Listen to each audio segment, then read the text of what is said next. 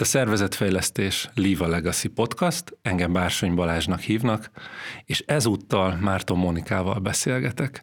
Mielőtt a beszélgetésbe belekezdenénk, arra biztatnálok benneteket, hogy akár a YouTube csatornánkon hallgattok minket, és egyúttal néztek is, illetve akár a Spotify-on hallgatjátok a podcastjainkat, érdemes követni bennünket. A YouTube-on ezt a feliratkozás gombra kattintva tudjátok megtenni, a Spotify-on pedig egy egyszerű követés gomb megnyomásával. Azon túl, hogy ez nekünk is egy nagyon jó visszajelzés arra, hogy értékesnek találjátok a tartalmainkat, azonnal értesítést kaptok az új podcast részek megjelenéséről. A mai nap során mi, mint szervezetfejlesztők arra gondoltunk, hogy átnéznénk azokat a lehetséges módszertanokat, amivel mi dolgozunk, hogyha kapcsolatba kerülünk egy céggel, ahol felmerül annak a gondolata, hogy javítsanak a működésükön, hát van néhány eszköztár, amihez nyúlhatunk, és arra gondoltunk, hogy mi lenne, hogyha erről egy ilyen jófajta áttekinthető képet adnánk. Mit szólsz ez, Monika? Sok szeretettel köszöntelek. Köszönöm szépen, nagyon jó ötletnek tartom, úgyhogy vágjunk is bele szerintem. Oké. Okay. Nagy falatnak tűnhet az, hogy egy szervezetfejlesztő találkozik egy céggel, ahol megvannak a, azok a működési módok és azok a működési sajátosságok, ami szerint működik. Lehet, hogy érez valamit, amit máshogy szeretne, lehet, hogy van valami, ahol a szervezet működése hiány szenved, vagy egyszerűen csak fenn akarja tartani a jó működését. Mik azok a, a tényleg egyelőre csak címszavak szintjén beavatkozási módok, ahogy szerinted egy szervezetfejlesztő gondolkodhat, ha erről a témáról van szó? Mhm. Hát amiről szerintem, ahogyan először szerintem egy szervezetfejlesztőnek gondolkodnia kell, az az, hogy alapvetően a rendszer egészét kell, hogy lássa.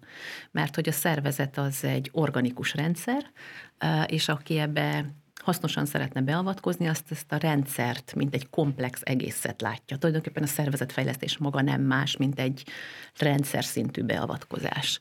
Mm, aztán, amikor a különböző diagnózisok során láthatóvá válnak a fejlesztési pontok, akkor utána már különböző módszertanokkal tudunk beavatkozni, és ennek se szeri, se száma de mivel az időnk az véges, arra gondoltam, hogy talán szedjük össze azokat, vagy nézzünk rá azokra, ami talán inkább a leggyakoribb, vagy a leginkább ismert így az ügyfelek és a szakmánk iránt érdeklődők között. Úgyhogy szerintem, amire érdemes lenne ránézni, hogy mi az a szervezetfejlesztés, aztán, hogy mi az, hogy team coaching, talán ez is izgalmas.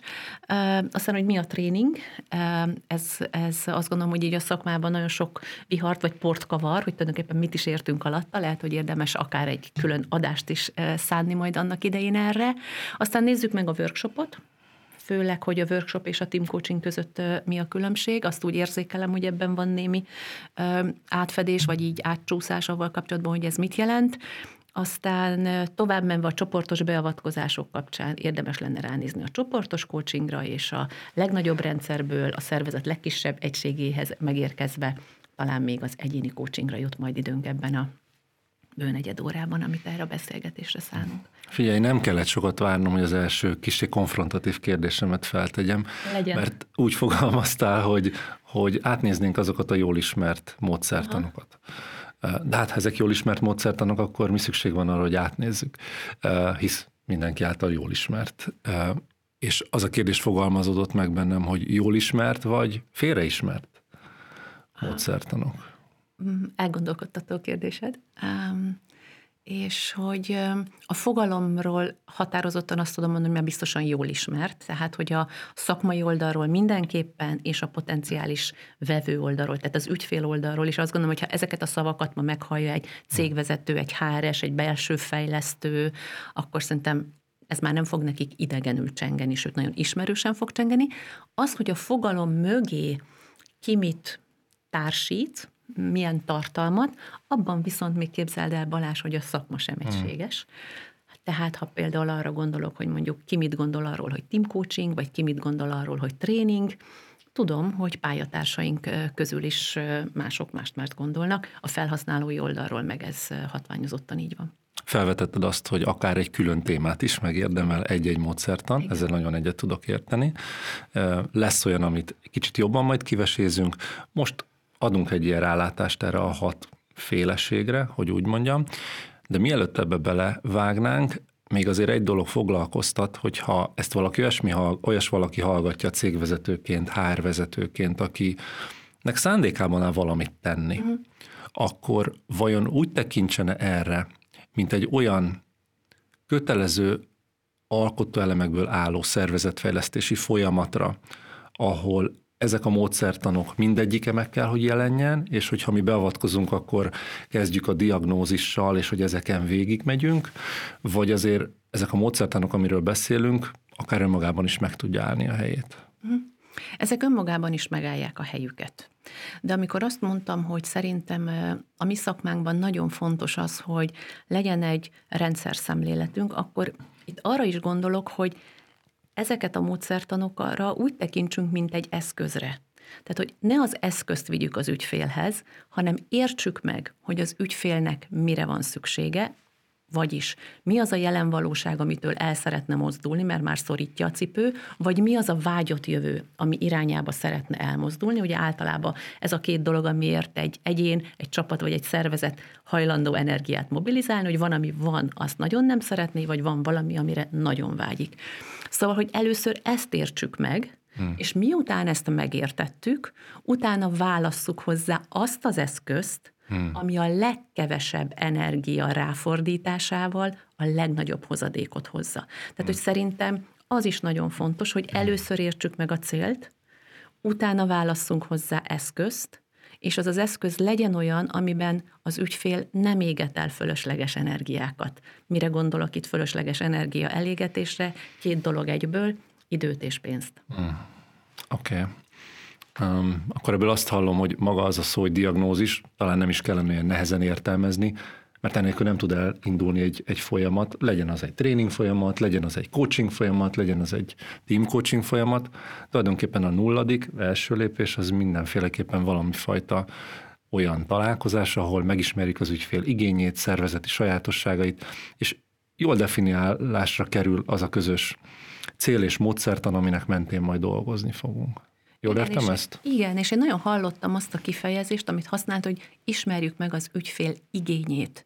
És szerintem, amiben a tanácsadói szakmának felelőssége van, hogy legyen elég bátor ahhoz, hogy ne csak az igényt hallja meg, hanem az igény mögötti szükségletet. Hmm. Ugye az ügyfeleink jelentős része mm, valami tünetet szeretne kezelni valamit érzékel a felszínen, valami történés, valaminek a, a, az intenzív megjelenését, vagy valaminek az elmaradását. De nekünk dolgunk az, hogy lássunk emögé, hogy mi az a szükséglet, mi az a valós ok, ami miatt ez a tünet, vagy ami miatt ez az igény megjelenik. Mondok egy nagyon egyszerű példát. Lehet, hogy az igény az az, hogy amivel megkeresnek, hogy nagy a fluktuáció. És kiderül az exit interjúkon, hogy az emberek azért mennek el, mert nem tudom én, nem elégedettek a vezetővel.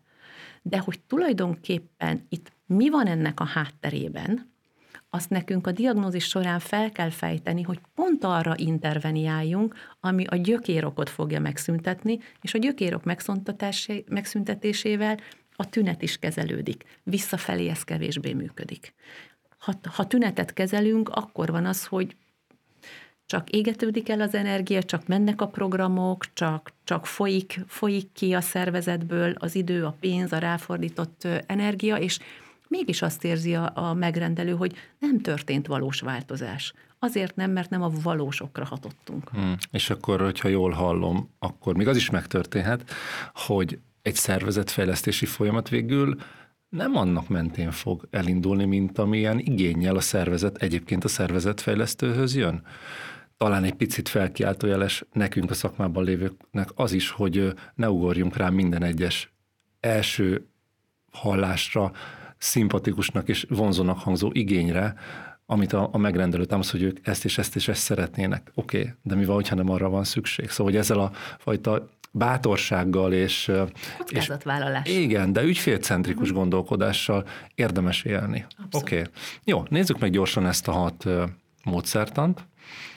Talán csak annyi, hogy mi a különbség ezek között. Uh-huh. Szervezetfejlesztésről nem tudom, kell-e még bővebben mondani, eh, ahhoz, hogy ezt így ezzel elindítsuk a folyamatot. Én amit még ide tennék a szervezetfejlesztés kapcsán, megpróbálom nagyon röviden összefoglalni azt a változást, amin a szervezetfejlesztési munka az elmúlt években keresztül ment.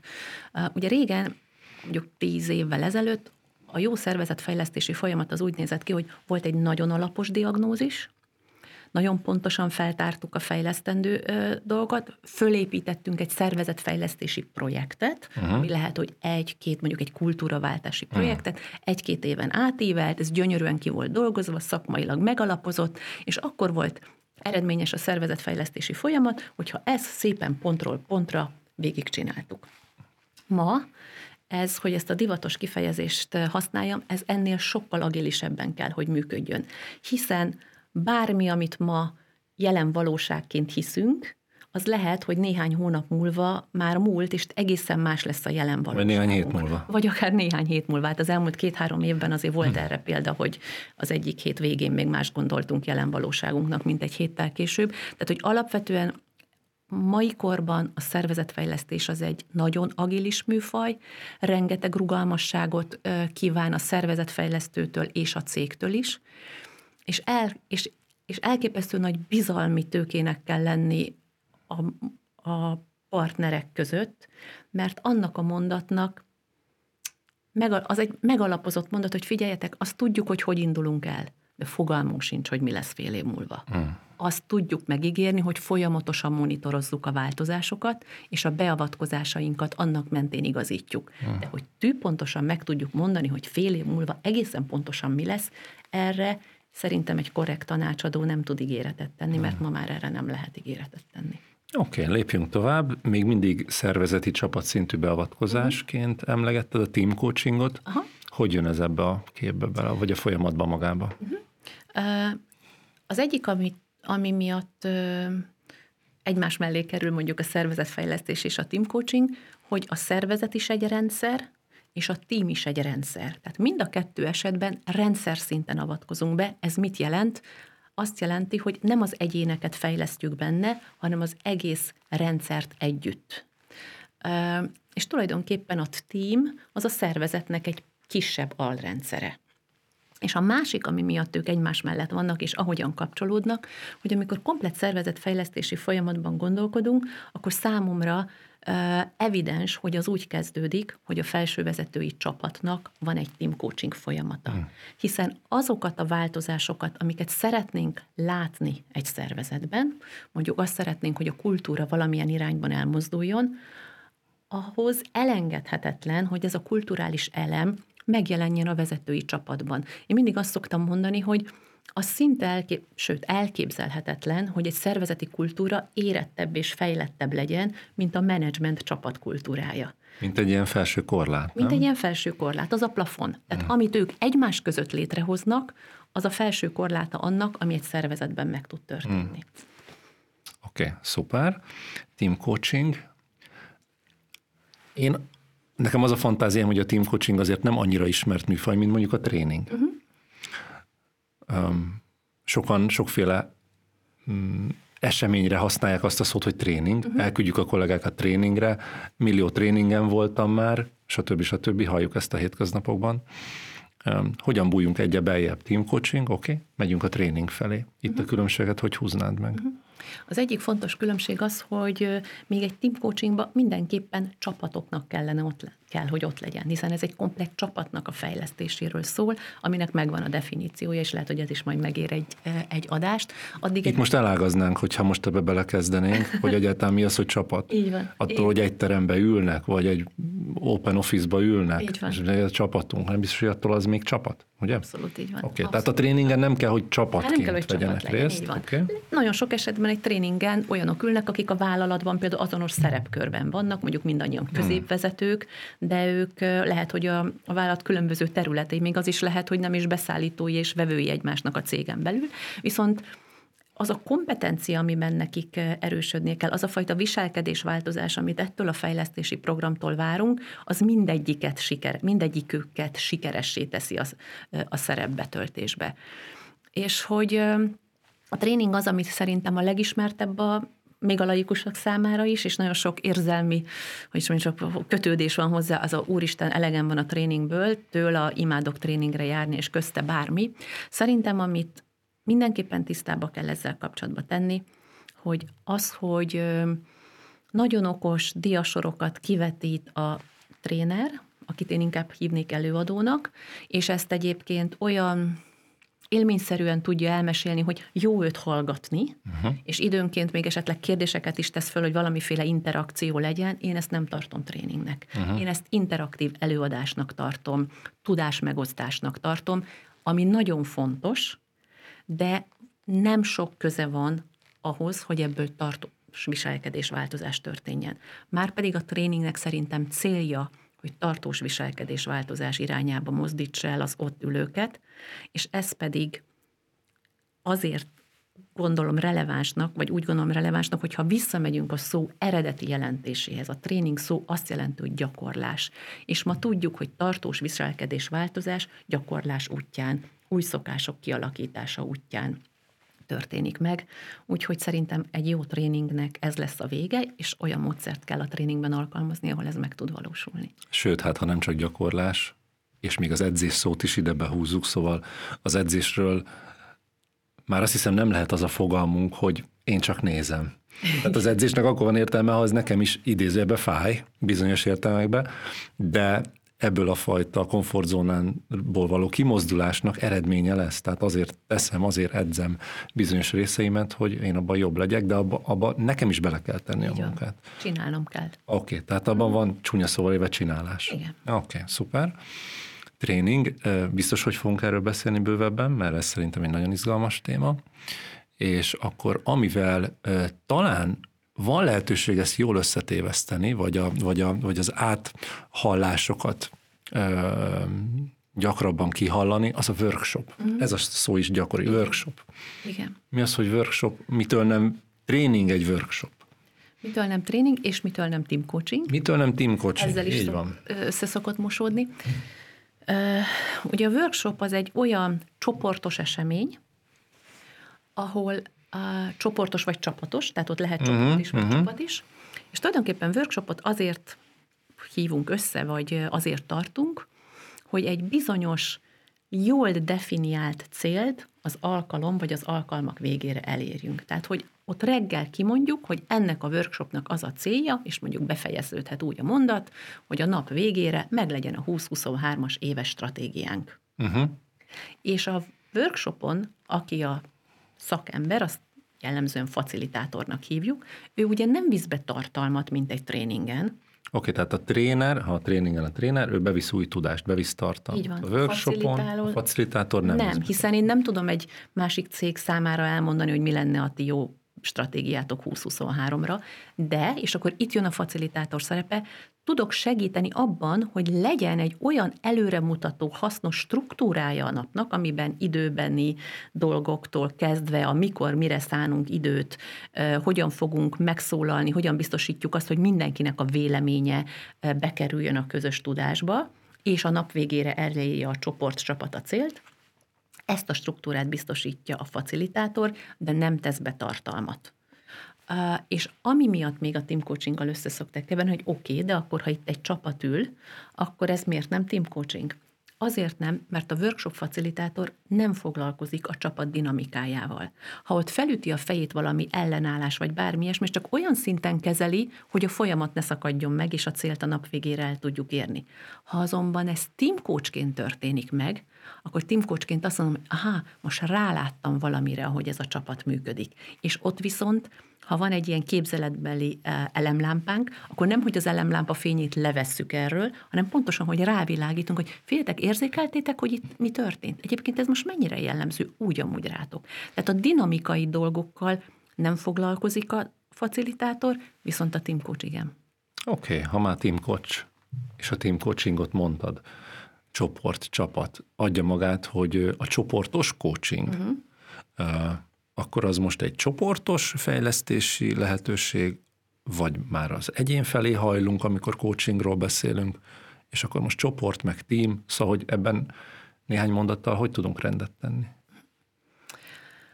A csoport és a csapat közötti különbség talán leginkább abban nyilvánul meg, hogy mind a kettő ugye egyének összessége, viszont egy csapatban ahhoz, hogy az adott csapat el tudja érni a célját, nagyon magas minőségű együttműködésre van szükség. Azt szoktuk mondani, hogy akkor beszélünk csapatról, hogyha az adott célt csak kölcsönös egymásra utaltságárán tudjuk elérni.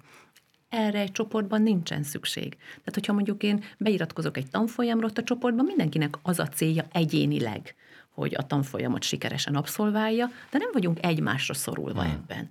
De mondjuk egy felsővezetői csapat, egymásra utaltságban kell dolgozzon annak érdekében, hogy az adott vállalatot sikeresen vezesse. Szóval ez a különbség a csoport és a csapat között, és ugye a csoportos coaching az egy érdekes átmenet a csoportos fejlesztés és az egyéni fejlesztés között, mert hogy ott már egyéni fejlesztés történik, tehát a csoportban lévő egyéneknek a személyes elakadásán dolgozunk, viszont a csoportot segítségül hívjuk, annak érdekében, hogy ő egyénileg előre tudjon lépni. Hogyha ez valakinek nagyon idegen, akkor konkrétan hogyan néz ki? Ott ülünk egy csoportban, megkérdezzük, hogy ki az, aki először szeretné behozni az ő elakadását, célját, és akkor valaki azt mondja, én szívesen megosztom ezt, és a csoportos coach az a dolga, hogy a csoport többi tagját mobilizálja, mozgassa annak érdekében, hogy az egyén, aki behozta a problémáját, az előre lépjen a saját témájában, és a csoportnak még van olyan többlettanulása, hogy szinte biztos, hogy egy egyén, amikor rátalál valamivel kapcsolatban a saját megoldására, az valamiféle tanulsággal, haszonnal mindenki másnak is jár. Ezt nagyjából arra a kérdésre adott válaszként szokták tudatosítani magukba, hogy te mit tanultál abból, amilyen munkát elvégzett az elmúlt 40 percben a csoporttársad. Tehát ott egyéni fejlesztés történik csoportos keretek között, coaching eszközökkel. Nagyon izgalmas, amit mondasz, és még azt is hallom, hogy ha van egy esethozó, az ő elakadását a csapat segíti, és ezt valamifajta coaching technikákkal teszi, akkor talán még az is lehet egy, egy mellékhatása, vagy egy plusz hozadéka, hogy mindeközben a csapat többi tagja pedig azt gyakorolja, hogy hogyan tud coaching szemlélettel valakit segíteni Abszolút. az előrehaladásban. Abszolút. Szóval, hogy történik ott indirekt úton egy készségfejlesztés, egy csomó olyan készségben, amit egyébként akár vezetőként, agilis coachként, scrum masterként, projektvezetőként egyáltalán szerintem a 21. században létezőként jó, ha tudunk, olyan, mint empátia, értőfigyelem, érzelmi intelligencia, kérdezés technika, visszajelzésadás, és még sorolhatnánk. Adtunk magunknak feladatot, mert rengeteg mindent megnyitottunk, amit, amit majd tovább lehet beszélni, de azért egy dolog még itt van. Ez a coaching kifejezés, ha ér még egy percet, uh-huh. nem ebben az adásban kibontva, de eljutottunk az egyén fejlesztéséhez. Jól érzem hogy ez a, ez a legszűkebb beavatkozási mód, vagy legszemélyre szóló beavatkozási mód, amivel tudunk dolgozni. Szóval ez mikor igen, mikor nem feltétlenül. Mhm, abszolút ez a legszemélyre szabottabb, hiszen egy egyéni coachingban egy coach egy, egy személlyel dolgozik, tehát hogy így na- nagyon fókuszált, nagyon személyre szabott. Um, ugyanakkor pedig um, mégiscsak lehet egy nagyon nagy hatásfoka. Hiszen gondoljunk abba bele, hogyha olyan ember kap egyéni coachingot, akinek a szerepéből fakadóan nagy a hatása, mondjuk egy középvezető, vagy akár egy felsővezető, hogyha az ő működésében bármiféle pozitív elmozdulás történik, pedig csak egyéni szinten, a hatásából fakadóan, hiszen abból a pozícióból egy nagy hatás fakad, viszont multiplikálódik a szervezeti hatása. Tehát, hogyha egy ügyvezetőnek van valami diszfunkcionális működése, ami megterheli természetszerűen a szervezetet, ő abban egyénileg el tud mozdulni, akkor annak hihetetlenül nagy hatása lehet a szervezet többi tagjára, a szervezet alrendszereire, és én még abban is hiszek, hogy a munkatársak családjára is adott hmm. esetben. Tehát, hogy és nem kell ez ügyvezetőnek lenni, hisz nem kell egy, ehhez ügyvezetőnek lenni. Úgymond a szó jó értelmében normál csapattag is Így lehet, van. nehéz résztvevője Így van. egy csapatnak, akinek Így a viselkedés változása kihatással van abszolút, a csapatra. Abszolút. És talán ami még érdekes, így utolsó gondolatként a, a coaching kapcsán, hogy mi ugye néha dolgozunk, vagy nem néha, hiszen gyakran dolgozunk úgy, hogy egy-egy szervezetbe egyszerre több coaching folyamatunk zajlik több kolléga kócsol. És időnként mi összeszoktunk gyűlni, és nem a, nem a személyes sztorikat megosztva, de ránézni arra, hogy van esetleg a témákban olyan mintázat, ami minden egyes kócsinál, minden egyes ügyfélnél előfordul ebben a szervezetben.